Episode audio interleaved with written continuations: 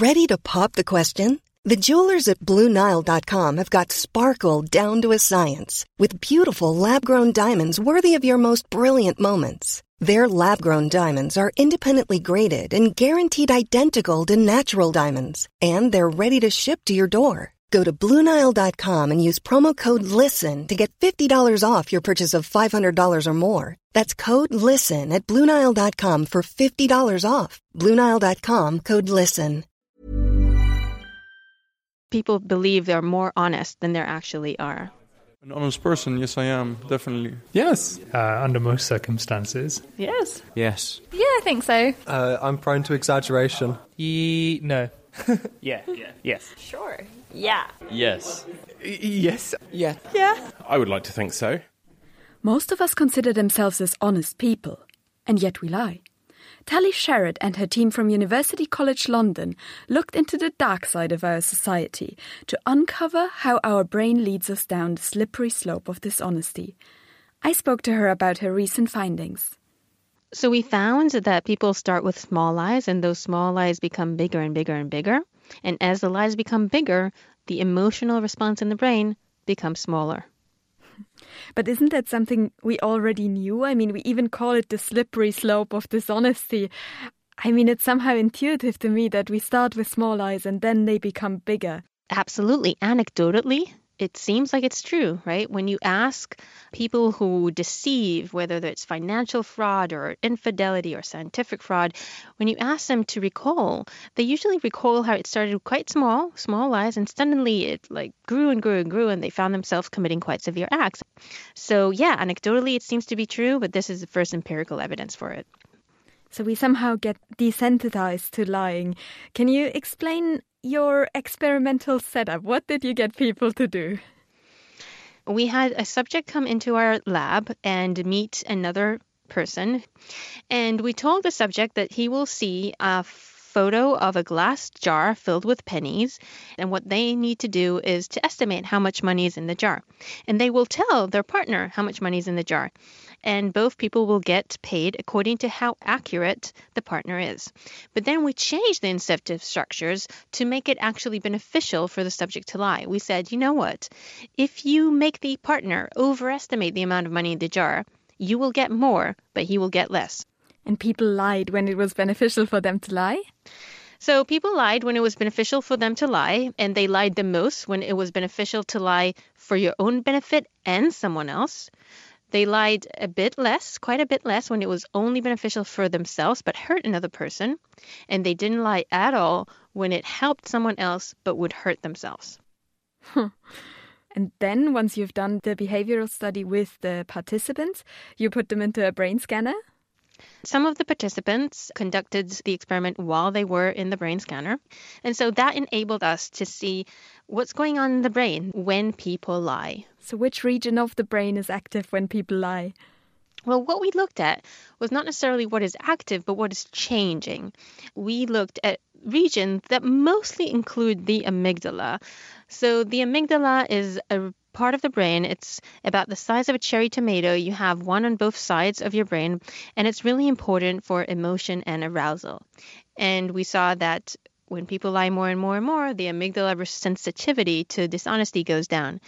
And we could actually predict how much people are going to lie more on the next trial by looking at how much the amygdala response dipped for what we call one unit of lying. So, for one pound of lying, how much did the amygdala adapt? How much did the response go down? And the more it went down, the more it dropped, the more likely the participant was to tell bigger lies next time they got a chance.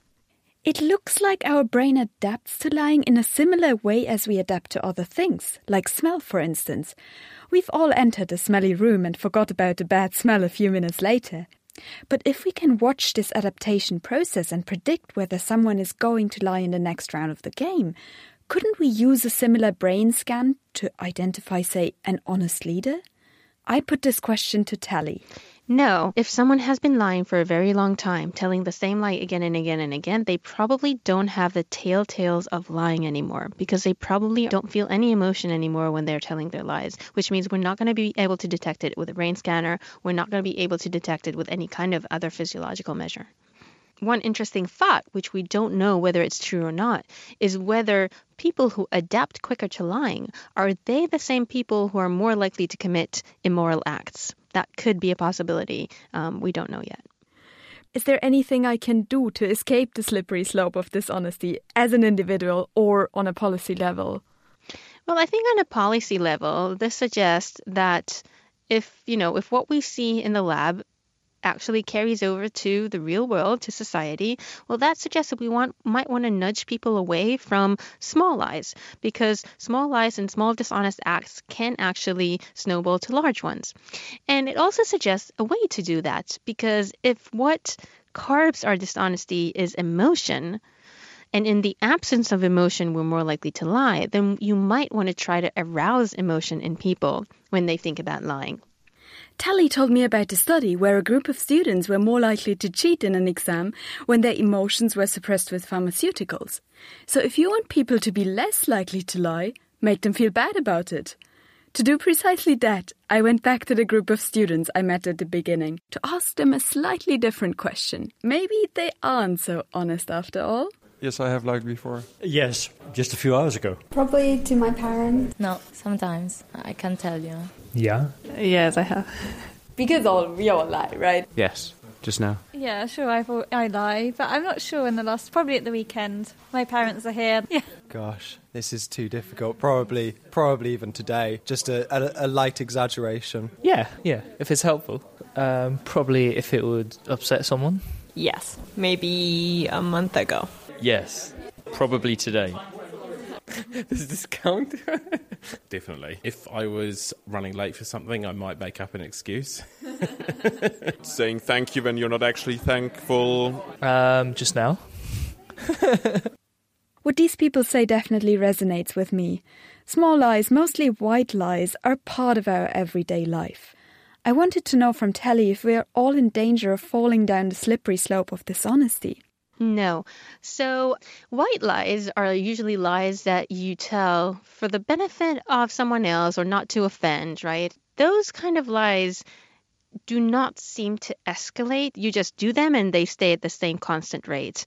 Whew, I'm relieved. Finally, I wanted to know from Tali if she found another glimpse of hope for us all in her study. Yeah, there's a lot of positive aspects of humanity in our findings. First of all, the fact that you lie mostly when it helps you and someone else rather than when it just helps you. That's, you know, a kind of positive aspects, I think. The other thing is people could, could lie much more than they did, but they didn't.